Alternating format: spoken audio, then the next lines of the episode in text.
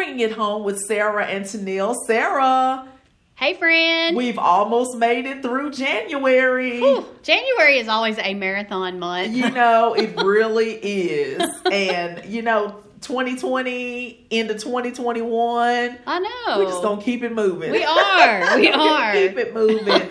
but you know, one thing that we've had to really do, you know, we're still in this pandemic. Right. When we first started talking about this, we didn't know how long it was gonna go on, but here we are. We're still here. And you know, a lot of us are parenting during the pandemic. Yes, Uh, we have been. We are continuing to, and some things have changed. some things have changed. know- some things are just kind of rolling along. But we've Yeah. got some help today. Yes, thank goodness. Yes, we've got some help today on the line with us. Um, we've got Dr. Jennifer Ward, and she is director of nutrition programs for the University of Tennessee. Yes. And uh, we're excited to have her because uh, we need a little input on getting through the rest of this pandemic. That's right. However long that's going to be. Hi, Dr. Ward. Hello, good morning. Thanks Happy New me. Year to you. Happy New Year. It's a good one.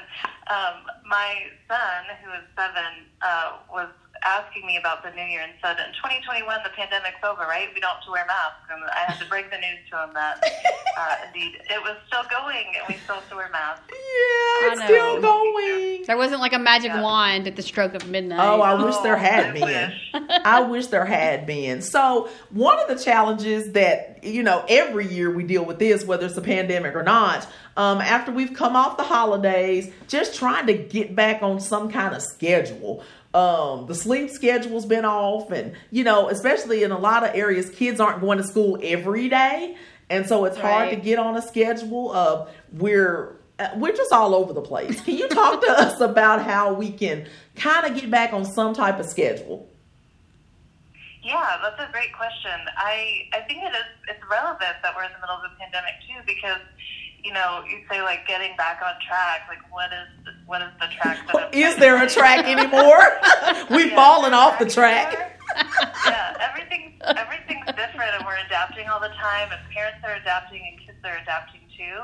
Um, my background is in child and family studies and in child development, uh, and I wrote a little bit about this at the beginning of the pandemic. We really have to give ourselves some grace during this time, uh, and so figure out what's you know my best advice is to figure out what's what's really important. Sleep is really important. Yes. Eating is really important. Yes. You know, those things, identify those priorities, you know, make uh, make a schedule, stick to that, think about those things that are really important and let some other things go.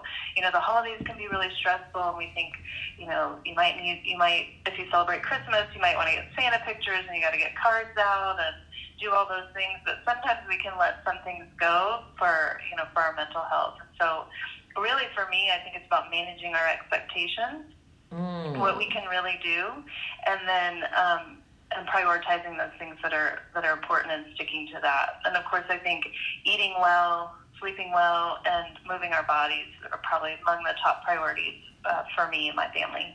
That's some great advice. I love that. So you've talked about eating, and and we do. That's, That's important to out know of that. everything she said, somehow we picked up on eating. Yeah. Well, I I mean, like most people fall off the track on that over you know November, December, those months, and then January. Let's face it, it's cold. I want comfort. I like my sweats. You know, like so. Absolutely. Do you have some tips to kind of help us get back on track with specifically eating? Because, you know, I know even my kids, like, we, we just all need to reboot. There's been a lot of junk food. You know, we Yeah. were making cookies and candies and Oh, yeah. doing all these things. How do we kind of And rope it back in? We're home more because of social distancing and our school situation. So, Yeah. you know, do you have some some guidance for us there? Yeah, absolutely. I was I was at the store the other day and I walked past the, the cookie dough and I almost grabbed it and I thought, no, no, that was just for Christmas. For Christmas. And then, you know, maybe not this time. Maybe it's not in every every time at the grocery store. I think that's how, you know, I like Sarah. You said the the sweatpants Um, I have a good friend, and she actually works at UT also, and said, "These yoga pants are lying to me. I tried to put on my jeans, and my yoga pants are lying." So, Yes. um, yeah, we might all notice a little bit of a difference after the holidays, and especially after quarantine too. Um, holidays do come with a lot of, of extra indulgences, and we can think about it that way and know that food is part of our culture, and we celebrate that way, and we can appreciate it and put it in that kind of box. But then, uh, as we're moving forward, uh, not to moralize food, food isn't good or bad. It fuels us and that some foods are just more nutritious uh, and what should make up more of our diet than others. That's okay to have that cookie, but we also balance it with uh, the fruits and vegetables that we know our body needs. Um, you know, I am pretty wary of diet culture and like to think about sustainable changes. So, you know, I'm usually wary of those really big, intensive, restrictive diets. They just don't work uh, long term. And you see, most adults, and when you talk about weight, uh, don't keep weight off for long uh, for a year. Most most adults that lose weight won't keep it off for a year because they're not making sustainable changes. So if we focus on those kind of basic principles, low fat dairy, lots of fruits and vegetables, uh, focusing on protein, and then and do it in a way that you can keep doing it and have that cookie, have it, and then and then balance it out later. This kind of ties in. We had a podcast earlier in the month about balancing your life, and that's exactly what it is. Like you can have those little indulgences, but you've also got to balance it with the healthy options and decisions Yeah. for sure. Absolutely. And we need to teach our kids that. Exactly. I think it's really important. And it isn't about the size of, you know, the yoga pants or whatever. It's not about that. It's about how our bodies feel and move. And um, so, you know, that can look a lot of different ways on the outside. And I think when we're fueling ourselves appropriately, then, then that's what health means. Yes, that. I like that too. Now, since the kids are home more in a lot of households, you know, uh, some families we're used to our children eating breakfast at school and lunch at school, and but now all of the meals and snacks are going to be provided in the home on some days. So, just kind of thinking about the money that we spend over the holidays and in December, January can kind of be tough financially. What are some budget friendly type of foods that we can have on hand for our kids uh, to be able to eat? I like that question. That's that's there's you know a lot of things that we talk about in our nutrition curriculum that are good for uh, saving money and our food resource management, as we call it. But I think there's some things that I do in my house. Um, if you have a snack, like a, a healthy snack that comes in individual sizes, it's usually a lot more expensive when it's packaged that way. So you can buy the bigger size, look at that unit price, and then parse it out. Uh, put it in little baggies. Uh, reusable bags are great because then you don't have to keep buying new ones Right. um, and put those healthy things on the lower shelf. You know, where the kids, my kids are seven and ten, and so I really like it when they get their own snacks. Sometimes they act like they didn't ever learn to walk, and they need someone to for them. But And that continues like, when they get 19. Oh, really? Yes. Well, I didn't want to hear that. yeah, sometimes their legs stop working. It's not. It's inexplicable, but um, when they do work, I have those snacks on the lower shelf so that they can get them easily, and those treats and things are a little bit higher. And uh, yeah, so looking at things like the unit prices, uh, packaging things out in small ways that they can just grab and go themselves. The low fat dairy, I love string cheese Oh Um, yeah, we do too. and things like that. And and then you know look before you go shopping, see what you've got. I accidentally buy doubles all the time, but if you just look a little bit and plan a little bit, not a huge plan. It doesn't have to be an Excel sheet. It doesn't have to be you know something big and tedious. I've never thought of that. Oh, An Excel sheet for my grocery list. I know you. It's about to happen. It's about to happen. Thank you, Dr. Ward. and I'm over here like, does anybody have a scrap piece of paper that I can write what I think I need on? Yeah, find that little corner of an envelope if you're like me. yes. Then- there may be gum on it. There may not be. I don't know. Yeah. Yeah, yeah, exactly. I don't know how many really beautiful notebooks I have that I had good intentions for. And then I lose it, and then I end up using that envelope. But yeah, just taking a look and see what you have, and avoid That's duplicates, things like that, and use the resources that you have. A lot of the counties, especially in Tennessee, are providing some supplemental food. Those are there. There's a lot of faith groups and community groups that do that. Take advantage of it. There's no, you know, that is there for a reason, and Yeah. uh, and food is important. We need it. So. That's right. And a lot of schools are. I know my kids go every other day, and on the day, like when they're there, they can take home lunch for the next day, you know. So there are a lot of Right. options out there. Take advantage. Yes.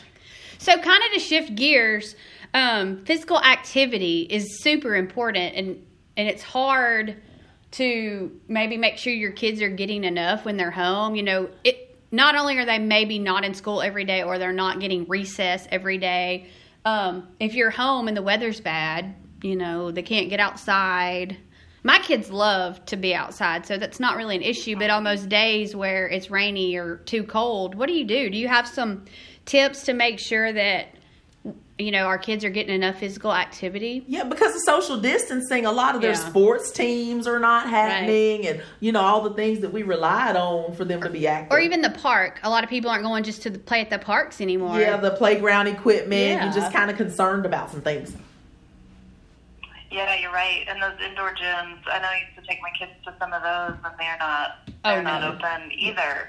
Yeah, a lot of those things that really we relied on. Even how I, you know, think about the mall, um, the little mall playground that they'll have too. I mean, that's got to be like a a germ nightmare. So that's not happening in the pandemic. No. So yeah, I hear you. The the department that I came from uh, had an early learning center attached to it, and that's at the University of Tennessee. And they would always say, "There's no bad weather, just bad clothes." And so there's Oh, a lot of weather I I think that. culturally that we will avoid that might be okay. Um, sometimes what is too cold is relative, and I absolutely understand if you don't have the, the a thick enough coat or the gloves that fit. You know, it might there might be bad weather, but there's a lot of times that I think we can go outside when we don't when we think we can't, and so I would encourage you know that kind of perspective um, thinking about what we can wear to be appropriate outside, you, know, if it's rain stuff, and and to go and spend a little bit of time outside every day. If it really isn't possible, we know there's snowstorms and hail and all those things. We absolutely are inside more during the winter. Um, I think we can embrace technology in this instance.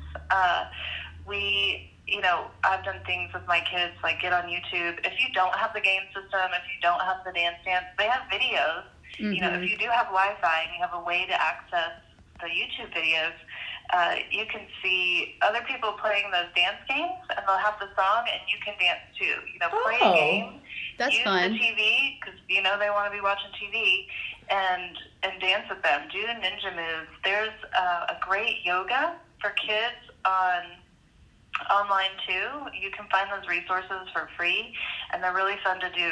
Do it in between the you know the video game or you know the book chapter or whatever. Do some moves around the house, um, and you know it's not just about doing push-ups. You know, fun things like that Right. can get the whole family moving. Yeah, we want to encourage fun and movement for sure. Right. Yeah, exactly. That goes back to that sustainability. I don't want to do push-ups all the time, but No. I'll definitely dance. That's right. Yes. Making it fun sounds like it's going to be the key to, uh, you know, the kids wanting to do it, Yeah, wanting to Yeah, do it. exactly. Any final words that you have, Dr. Ward, for those who are parenting in the pandemic? We don't know how much longer it's going to be going on. And so, uh, just, I guess, for sanity, are there any words? Yeah. yeah, I think, you know, I, what comes to mind in the research is what we call ambiguous loss. So we have things that we lose. You know, we might have a death in the family or something. We can point to it we know what's happening. But this pandemic represents ambiguous loss for us. You know, we're still in our jobs, but it's different. We're losing things that we can't necessarily point to. You know, that water cooler chat and, and things like that. And it does take a toll uh, on ourselves physically and mentally. And I think we have to allow what I said first. We have to allow some grace for ourselves. You know, we're not going to be perfect. You know, if you're, you know, our kids are all experiencing this at the same time, so maybe some development uh, is a little delayed, maybe some acquisition of, you know, some skills or contact or facts might be a little bit delayed. I think the priority here is just loving each other through it and being supportive and prioritizing that mental health and knowing that the rest is going to fall into place. We're all there. You know, the school systems are doing what they can. These teachers are working so hard They are. to Yes. make learning happen online and in the classroom. Uh, just giving ourselves some patience and knowing that, you know, we're going to get through this, uh, I think, together. That's the only way. What a great thought to close us out today. Encouraging, Yes. Dr. Ward. Thank you so much for joining us today. We appreciate You're it. so welcome. And I know that You're those welcome. listening appreciate the information. And thank you for joining us for bringing it home today. In the words of Bob Marley, live the life you love. And love the life you live. Bye bye.